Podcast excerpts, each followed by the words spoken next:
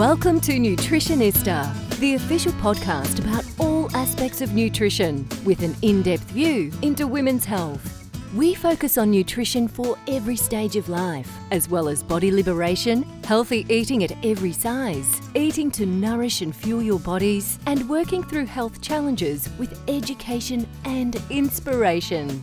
We'll help you to walk away from the diet culture and understand the biochemical mechanisms behind disease and illness. Your hosts are Megan Hayes and Rani McCudden.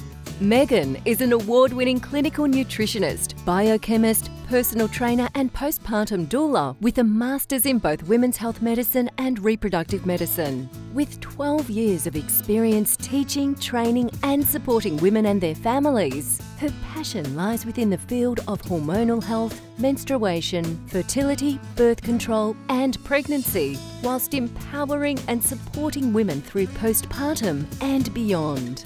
Rani McCudden is a chef and nutritionist from the Central Coast, New South Wales. She has an advanced diploma in nutritional medicine and is in her final year of a Bachelor of Clinical Nutrition. She also holds a diploma of practice management and is a physio based Pilates instructor.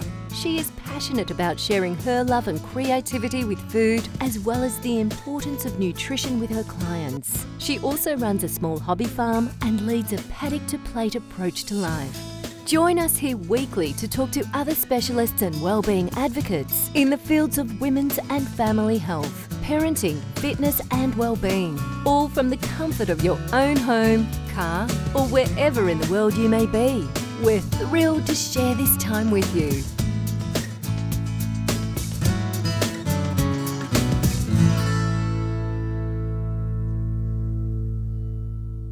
Welcome to the Nutritionistas. My name is Rani McCudden, and I'm joined today with my co host, Megan Hayes, to discuss our next episode of Unpacking Allergies, where we discuss environmental allergies. So let's dive right in. And what is an environmental allergy?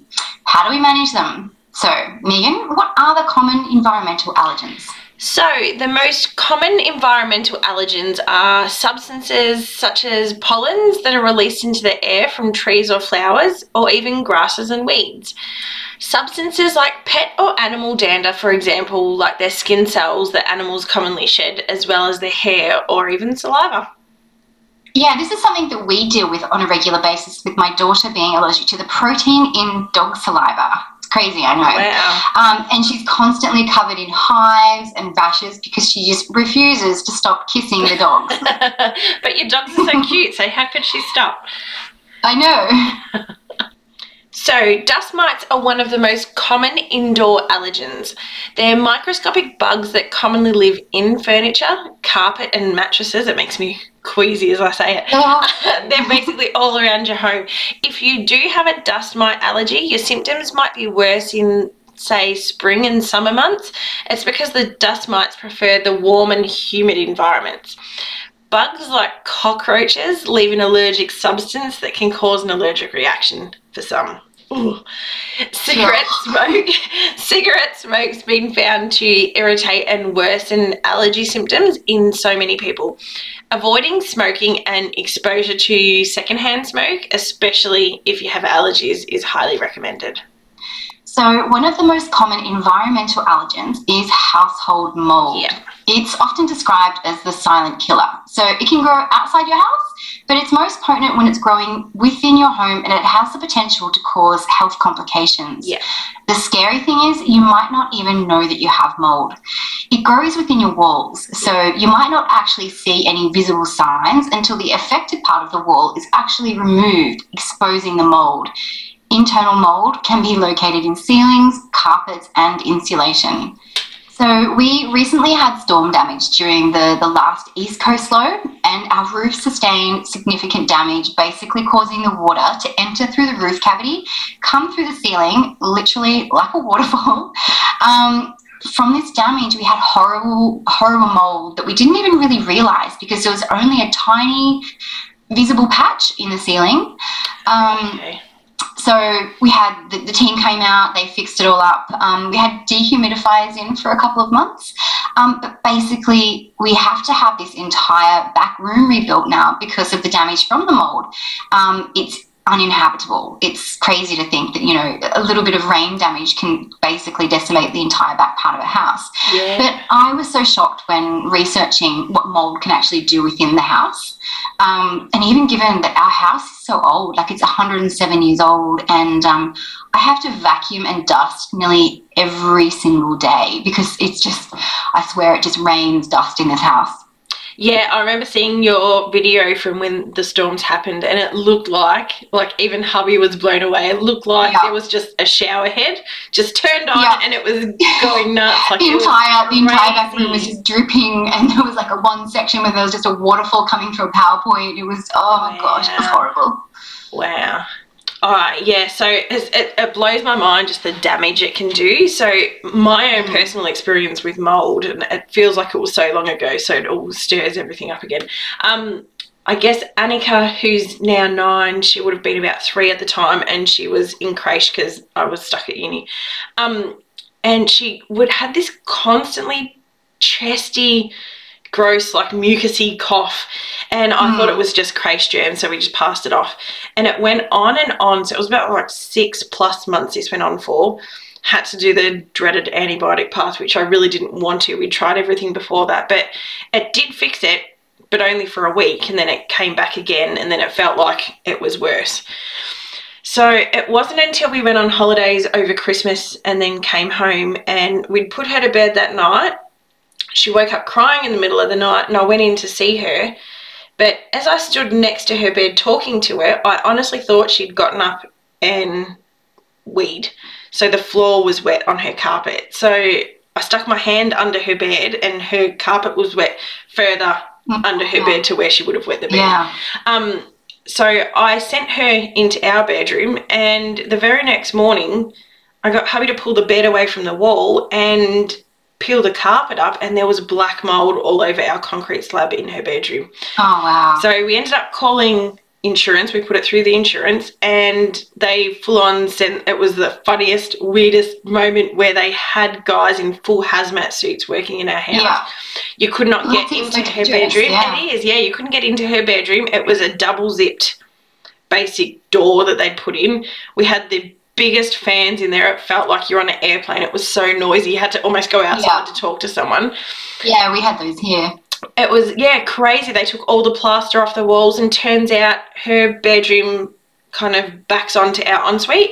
And they said it was a tiny leak that could have gone for up to two years from the silver hose that connected to our toilet that was just leaking through a crack in a tile.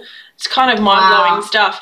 And it was that black mold that was causing that allergic reaction, I guess, Yeah, in her chest. And the moment that we put her in our bedroom and she stayed in there, it felt like for a good couple of months until this insurance saga was all over and done with. And yeah, it just basically disappeared. But funnily enough, again, a few years after that, my grandparents, she was stayed there the night, and turns out they had mold, but she came home the very next day with a cough too. So it was all like, wow, total Yeah. wow moments, and they had to do the full insurance thing as well. Like, yeah, it's crazy. So it's amazing how much it has impacts on not only little people, but uh, people yeah, of all everyone. ages. I've Well, that's seen. it. And most people don't know that they have black mold within their walls. It's only if you have to remove a wall or there's significant damage Yeah. that you actually you actually notice it. Yeah, exactly. Her carpet wasn't even wet to the point that you could physically see water. It just felt damp Yeah, to stand on. So dampness kind of yeah, it's definitely. just amazing, amazing. So, in saying all of that, if you have a strong immune system and don't have any symptoms with when you come into contact with mold of any variety within your home, However, if you do have a weakened immune system or I guess chronic exposure to that mold at the same time, um, a lung condition such as like, yeah, basically you're inhaling mold spores, it can cause asthma or induce asthma attacks or similar. So it's almost the symptoms of asthma. So the wheezing, Mm, the tightness in the chest. And all of this happens because the reproduction process of the mold, basically, the mold pr- produces tiny microscopic spores that when you breathe them in, inhale them, they're extremely irritating. Symptoms can include a running or blocked nose, coughing or wheezing, or irritation of the eyes and skin, so rubbing of the face typically in kids. Rare occurrences of severe reactions have been recorded as well. Occasionally, people will have more severe reactions and develop so called lung or chest infections. So, this would include those specific populations of people that we mentioned before, such as those with weakened immune systems, those with HIV, COPD, which is chronic obstructive pulmonary disease, then there's those with emphysema, or the elderly, or the very young, and those with lung related disorders such as asthma, or who suffer from other environmental allergies. So, how do we minimize mold within our house? I guess like probably some of the easiest ways would be to make sure you have proper ventilation. Yeah. Mold loves to grow in dark, damp, warm environments. So open the windows to allow some fresh air to enter the home. Turn on things like your exhaust fan in the kitchen, um, and when you're having a shower, open the window if you don't have weird neighbours that like to peer in. Or teenage Um, and if you're Yeah. using the dryer or cooking, like just yeah, open some windows and just get some proper ventilation throughout the house. Yeah. Um, it's also good to limit the amount of indoor plants. Now, I have a lot of indoor plants, probably why I have a lot of mold. um, and fish tanks as well, because they increase the moisture Yeah. content in the air, causing more humidity. Now, this is something that I also realized when we had our crew out to fix up uh, our mold damage. He, he told me basically that my, my love of my house pets or my house plants, as I call them, um, were basically contributing to the moisture content within the house. Wow. So, yeah, I know. I can't get rid of them though. They're my house pets. Like, it's really hard to because them it is. outside. Like, Yeah, they are on trend right now. Anyway, as well. Yeah. I've noticed. Uh, I am yeah. definitely a crazy houseplant lady. Like, oh, it's, yeah, succulents as well. Oh my gosh, I've got so many succulents. awesome.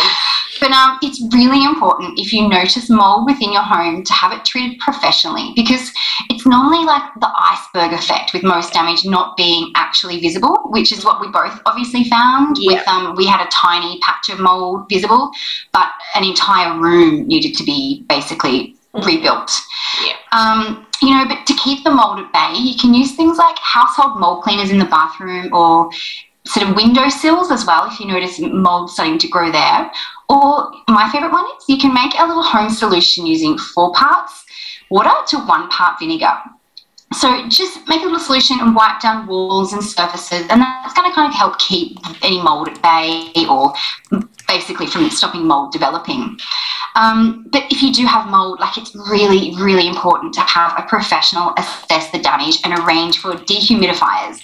Um, like it's, I didn't realize the extent of our damage, and I wish I had have done it when we first moved in because we probably had mold right from the very beginning, given that it's such an old house. Correct. Yeah. Yeah, I've also heard that using clove oil Yeah, is really yeah. effective. Olive oil is also really good. Yeah, and a lot of people I've spoken to in regards to that as well, they kind of slam the household mold cleaners though and say that that basically just bleaches Yeah. mold so you don't see Yeah. it and it doesn't necessarily get rid of it, it will come back. So obviously that's when the vinegar That's the and thing. like You're just basically oil- treating the symptom, not the cause, Yeah. which is what we are all about. So, what kind of reactions can we have to these environmental allergens, Megan? Yeah, great question. Most people think of environmental allergies such as like the hay fever or runny nose in spring, and like we spoke about last week with my son and his ryegrass scenario. But in the fact that they can actually be quite dangerous in some cases, leading to anaphylaxis, even though it's not a food related allergy.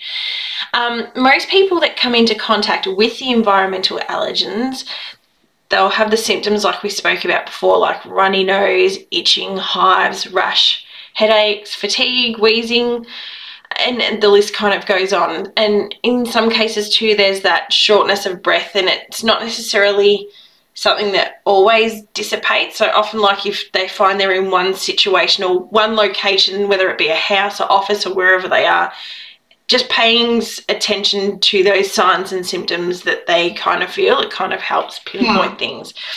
I guess if you've experienced or have an established or diagnosed lung disorder that we spoke about before, also, your symptoms can possibly be a little bit more severe and possibly even life threatening. So, if you have seasonal allergies, your symptoms might be worse during specific times of the year. So, some home remedies you can use to assist with the management of environmental allergens are if you have pets and you notice that you're allergic to them, wash your hands after touching them. It's kind of a bit of a no-brainer. And like I try and tell Lola, don't let the dog lick your face. it's so hard to tell a little girl who loves her her dog so much that they can't. Yes, you can't let them lick your face. Um, but even on her arms, so make sure that you obviously don't um, come into contact with the dog's saliva. Yeah. Uh, if you do, wash your hands straight away.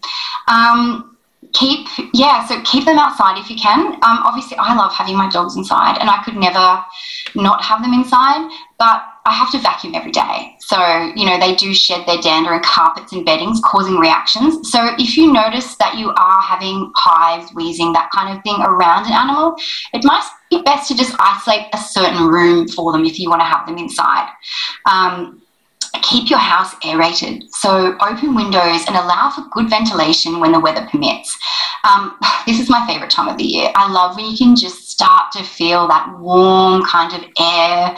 You open the house and there's this beautiful like spring breeze just flowing right through. Let's just keep in um, mind that you live in New South Wales. Yeah. Oh yeah, so I live in New South Wales. So we are in winter and it's what was it, 24 degrees yesterday, oh. and I think it's going to be 25 today. Hush. No, oh, we, um, it's freezing. I know. Like, yeah, sorry, the rest of Australia. Um, things like keeping firewood outside as well. We only bring in what we need um, because it's just so full of dirt and dust, and this stuff gets into the atmosphere. Correct. Um, one thing, it's kind of a no-brainer, but clean and dust your surfaces regularly. Like I live, obviously, as I said before, in a really old farmhouse um, that we are renovating, but I am always dusting and I find like I'll dust and then the next day I'm like, where did you come from? Why is there so much dust? You know, using extract fans as I mentioned, don't leave wet clothing in the washing machine. This is something that most people don't realize. You know how you put the washing on and you sort of realize two days later, but then you kind of you just dry it anyway. Put it back on, wash it again.